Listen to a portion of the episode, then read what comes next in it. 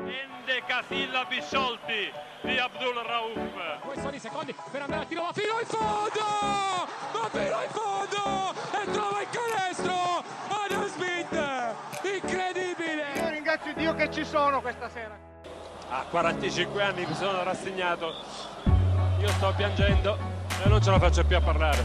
Pop e guardate Brown incredibile sbaglia si alza Woodward e segna Buonasera a tutti e benvenuti alla decima puntata di Dintorni. Ormai Dintorni ha raggiunto anche un traguardo importante, quello di 10 puntate. E io allora, eh, innanzitutto vi ringrazio anche per gli ascolti della scorsa puntata che sono stati davvero impressionanti, quindi grazie per l'affetto con il quale ci ascoltate sempre. E, e saluto chi mi accompagna ormai da 10 puntate. Gianluca, ciao Gianluca. Grazie, ciao a tutti e grazie per gli ascolti. In questa prima parte vogliamo fare un piccolo recap eh, della delle possibilità future della ba- del basket a Roseto, della pallacanestro a Roseto. Sì, ne abbiamo parlato la scorsa puntata. Norante a Super J ha detto che cos- cosa ha in meno Roseto per, per andare in Serie 1 rispetto alle altre società. Però eh, col passare del tempo, tra le varie opinioni, esce un articolo sul centro di Simone Pieric che dice Roseto dove sono gli stipendi? Quindi anche questo è, è molto, non si sa, a, 1, a 2, Serie B, prima paghiamo gli stipendi magari. Ecco, esatto, considerando che le ultime voci che si rincorrono attualmente vedono Cento, Fabriano Esatto, e sì. anche eventualmente Avellino interessati al titolo di Roseto, forse Roseto eh, è più verso la B che verso la Serie A1. Lo scopriremo. E lo scopriremo, lo scopriremo come eh, scopriamo adesso la storia che, come in tutte le puntate, ci racconta Leonardo Mariano di Slice of Basketball, che oggi parla di Corleone Young. Siamo a Vancouver e il 24 giugno 1998 il tabellone dell'NBA Draft al numero 40 recita che i Detroit Pistons hanno selezionato Suntino Corleone Young. Ecco cosa accomuna il basket e il padrino, film nato dalla penna di Mario Puzo, il cui romanzo è stato folgorante per la signora Kim Young, talmente affascinata dalla figura di Sonny Corleone da chiamare così il proprio figlio. Un giovane talento il ragazzo di Wichita, Kansas, forte, un bel prospetto, tanto da provare il salto nell'NBA senza passare dal college. Un sogno che si avvera per il bambino che faceva canestro in un cerchione di bicicletta vuoto davanti casa sua. Ma breve è stata l'esperienza NBA per Corleone, che si è lasciato sopraffare dal suo carattere difficile e presuntuoso, vedendo solo i lati goliardici della massima lega americana. Risultato? Tre partite giocate per un totale di 15 minuti in campo e a fine stagione free agent. Divenuto un giramondo, che lo ha quasi portato proprio a Roseto nel 2005, ha dovuto lottare con la depressione e gli eccessi della sua vita, tra droghe ed alcol che lo stavano portando all'autodistruzione. Però l'episodio che forse lo salva avviene nel 2011, quando al 41esimo compleanno del cugino Dion White, due rapinatori fecero irruzione nella casa e nella colluttazione uno dei malviventi morì. L'incidente e il successivo processo pesano tanto sulla testa di Young, che forse capì in quel momento il giusto valore della vita. Oggi, tornato nella sua amata Wichita, Corleone insegna ai giovani ragazzi come diventare giocatori, sperando di prepararli alla vita, facendo tesoro di tutte le sue esperienze ed errori. Don Corleone, signore e signori, al prossimo slide. E dopo questa bellissima storia curata da Leonardo Mariano di Slice, arriva Raffaele Ferraro della giornata tipo, preceduto però dal nostro solito e immancabile stacchetto. Ooh, I see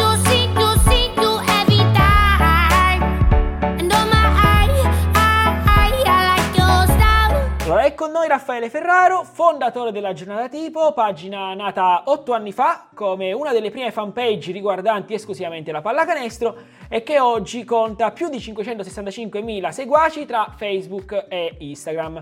Allora, prima di tutto io ti saluto e ti ringrazio di essere con noi, Raffaele, ciao. Ciao a tutti e grazie a voi. Allora, noi di solito nella presentazione siamo un po' più esaustivi, però oggi eh, abbiamo deciso di farla un po' più ristretta, semplicemente perché vorrei che eh, lo spiegassi tu ad un ascoltatore che magari non conosce la giornata tipo, chi è la giornata tipo e come nasce la giornata tipo. Allora, la giornata tipo è un, eh, un- blog eh, di basket, eh, mi piace anche definirlo un contenitore, anche se è una parola un po' brutta perché ha 150.000 significati, però è un contenitore di tante cose che riguardano, eh, che riguardano la pallacanestro, eh, è un raccoglitore di, di storie, di, di, eh, l'obiettivo principale è sempre stato quello di suscitare un'emozione in, in chi legge, che sia un'emozione positiva, negativa, eh, che sia un brivido, una risata o quant'altro. E quindi da subito l'idea è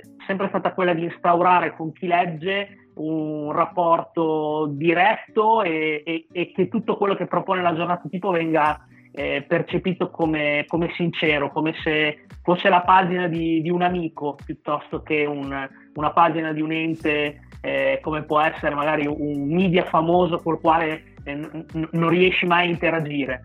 La, la, giornata tipo è nata, è nata otto anni fa sfruttando un po' l'onda eh, del boom che aveva avuto Facebook, eh, più o meno 8-9 anni fa eh, a livello eh, i, i, social network hanno iniziato a essere popolari, quelli che c'erano prima erano molto settoriali, c'erano i social network per la musica, per gli incontri, eh. eh. Facebook è stato probabilmente il primo social network che ha abbracciato un po' tutti e pian piano insomma tutti si sono riversati sul social network e io ho portato su Facebook quello che prima facevo nei, nei forum e io frequentavo molto un forum eh, di basket eh, dell'Emilia Romagna, io sono di Bologna e lì dentro siccome insomma gioco a basket da quando ho sei anni inventavo le storie di, di, dei miei avversari delle squadre contro cui giocavo uh-huh. li prendevo in tiro e all'inizio era, era, un semplice contenitore di giornate tipo ossia eh, inventavo delle le, le ipotetiche storie che mi eh, le ipotetiche giornate che mi immaginavo potessero passare i personaggi del, del basket Dopodiché, insomma, con l'aumento del seguito è diventato un vero e proprio contenitore di, di una tipologia di contenuti più disparati, quindi che possono essere il contenuto ironico, il contenuto puro di storytelling, il contenuto tecnico, i video, e, eccetera, eccetera. Negli anni eh, vi siete contraddistinti anche per l'impegno sociale eh, che avete insomma perseguito, eh, partendo ormai diversi anni fa col TDB Artos, poi dando sostegno alla famiglia di Sveva due anni fa e anche ultimamente proponendo una raccolta fondi a favore della Croce, della Croce Rossa. Eh, ci puoi spiegare in che cosa sono consistite queste iniziative? Allora, il, il Teddy Bertos sostanzialmente è stata una roba abbastanza casuale perché navigando un po' su YouTube eh, ho visto insomma, un video di una partita di, di, hockey canadese, una lega minore, adesso non so neanche insomma, quali siano, non me ne intendo di hockey, comunque sono rimasto impressionato da, da, da, questi video dove si vedevano delle piogge di centinaia e migliaia di peluche in campo con i giocatori di hockey che giocavano con questi peluche. Poi mi sono un attimo informato, ho scoperto che in realtà era un'iniziativa benefica perché poi questi peluche venivano raccolti dalle squadre e nelle settimane successive, nel periodo natalizio, venivano consegnate ai bambini ricoverati negli ospedali. E quindi parlando un po' anche con, con, con, gli altri ragazzi ci siamo detti, caspita, sarebbe veramente figo poter fare una roba del genere nel, nel basket. Siamo riusciti a mettere d'accordo un po' tutti e, e da lì, insomma, nel, in 3-4 weekend si sono viste piogge di peluche dalla Serie A fino alla palestra scolastica dove, dove gioca la mini basket. È stata una roba molto bella, molto di impatto perché comunque sia una, è una cosa molto estemporanea, cioè chi, chi, è che si immagina che durante una partita di basket dopo un canestro venga sospesa la partita perché finiscono dei peluche in campo. L'idea che sta dietro a queste iniziative è quella, è quella che eh, avendo una community eh, molto fidelizzata, quindi che si fida anche di, di quello che propone la giornata tipo, eh, è bello anche usarla, tra virgolette, perché qui, eh, qui il verbo usare è, è, viene, viene, appunto usato in, per, per, uno scopo positivo, per, eh, insomma, per, per fare iniziative come queste. Insomma, avete parlato anche voi, Sveva, alla, alla fine per per, per Sveva non abbiamo fatto nulla di attivo se non lanciare un hashtag un invito insomma, nei palasport a sostenere questa piccola giocatrice di basket che, che insomma stava passando dei brutti momenti e purtroppo è, poi nel, giro di due anni è, è morta e, e- e per la Croce Rossa insomma ehm, nel, periodo eh, insomma, che stiamo vivendo sem- ci sembrava giusto eh, renderci utili e, e sfruttare appunto la, la community per, per- per provare a fare del bene. ecco.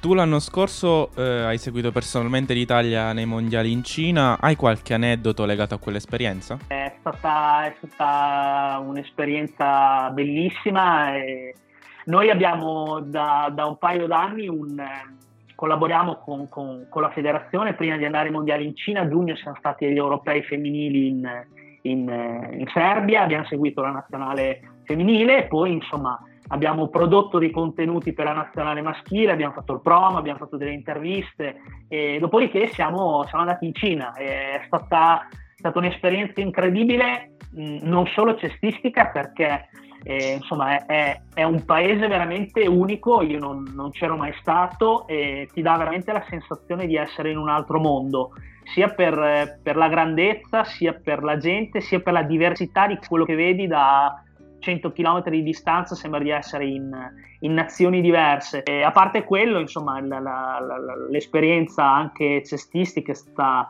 è stata bella, insomma, vabbè, è ovvio che ci- si sperava che l'Italia andasse più avanti, però eh, insomma eh, quello che ci si aspettava che potesse fare l'Italia lo ha fatto e il, il livello nostro era sicuramente inferiore alle nazionali che ci sono arrivate davanti. Ho avuto la fortuna insomma, di seguire fino alla finale, di essere a Pechino, di, eh, di vedere nello stesso palasport gente come Ginobili, Chris, Po- eh, Chris Bosch e anche Kobe Bryant. È stato... Queste manifestazioni internazionali sono stato anche a varie Final Four di Eurolega sono veramente la massima espressione per un appassionato di basket, cioè hai veramente la sensazione di essere nel Luna Park del- della, della- della tua passione, cioè tutte le Final Four di Eurolega, i mondiali di basket, gli europei quando sono stati in Slovenia, eh, sono i ricordi più belli che ho legati al basket. Ecco, adesso volendo passare alla seconda parte della nostra intervista, quella dedicata alle domande e risposte secche, dove ti forniamo due opzioni e tu devi sceglierne una, partiamo da- dall'America. Eh, NBA, l'MVP prima della chiusura, Giannis o LeBron? Boh, è difficile, di- molto difficile. Mi viene da dire che se Milwaukee eh, avesse continuato con, con quella striscia, eh, insomma, eh, mh, probabilmente avrebbe chiuso sotto le 20 sconfitte, quindi dominando totalmente l'Est.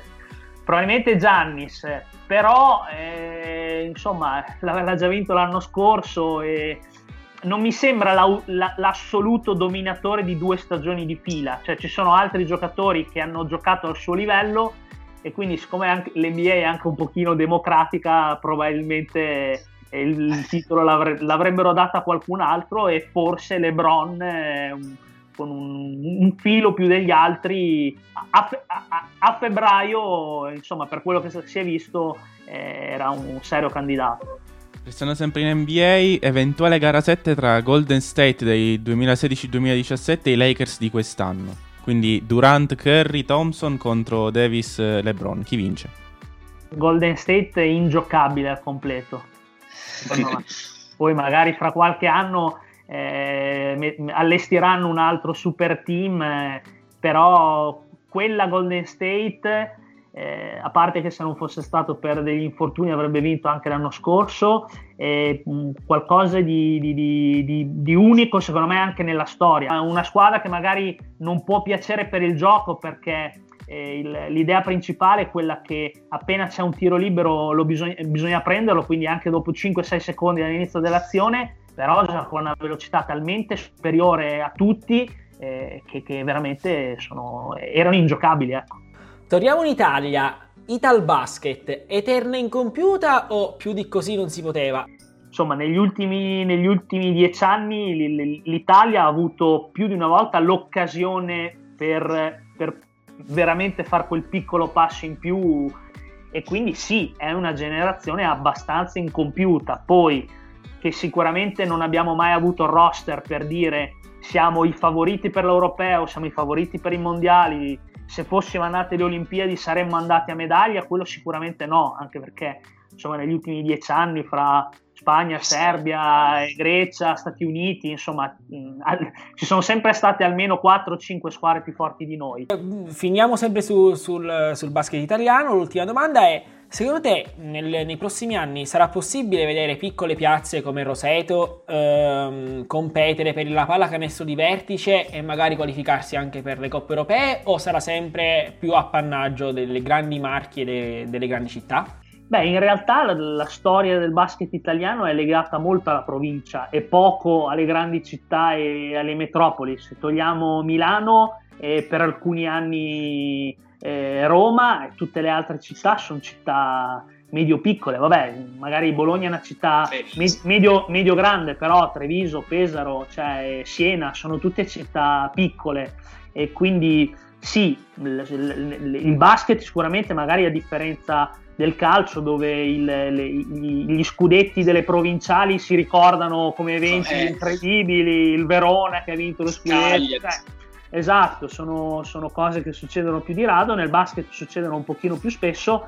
però insomma il- l'evoluzione anche delle competizioni, l'Eurolega è, è una lega chiusa eh, che, che mette dei, dei paletti e, e vedo- la vedo difficile che per realtà molto piccole, legate magari anche a impianti molto piccoli, sarebbe possibile vederle quindi al massimo, al massimo livello ehm, europeo.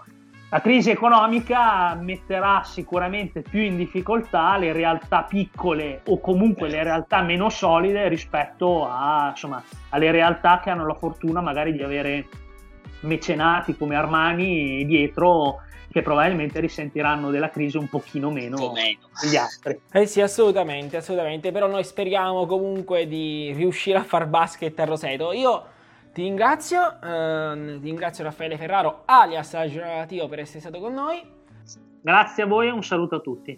E a tutti i nostri ascoltatori do l'appuntamento a martedì prossimo per l'undicesima puntata di Dintorni che vedrà ospite Giampaolo Ricci.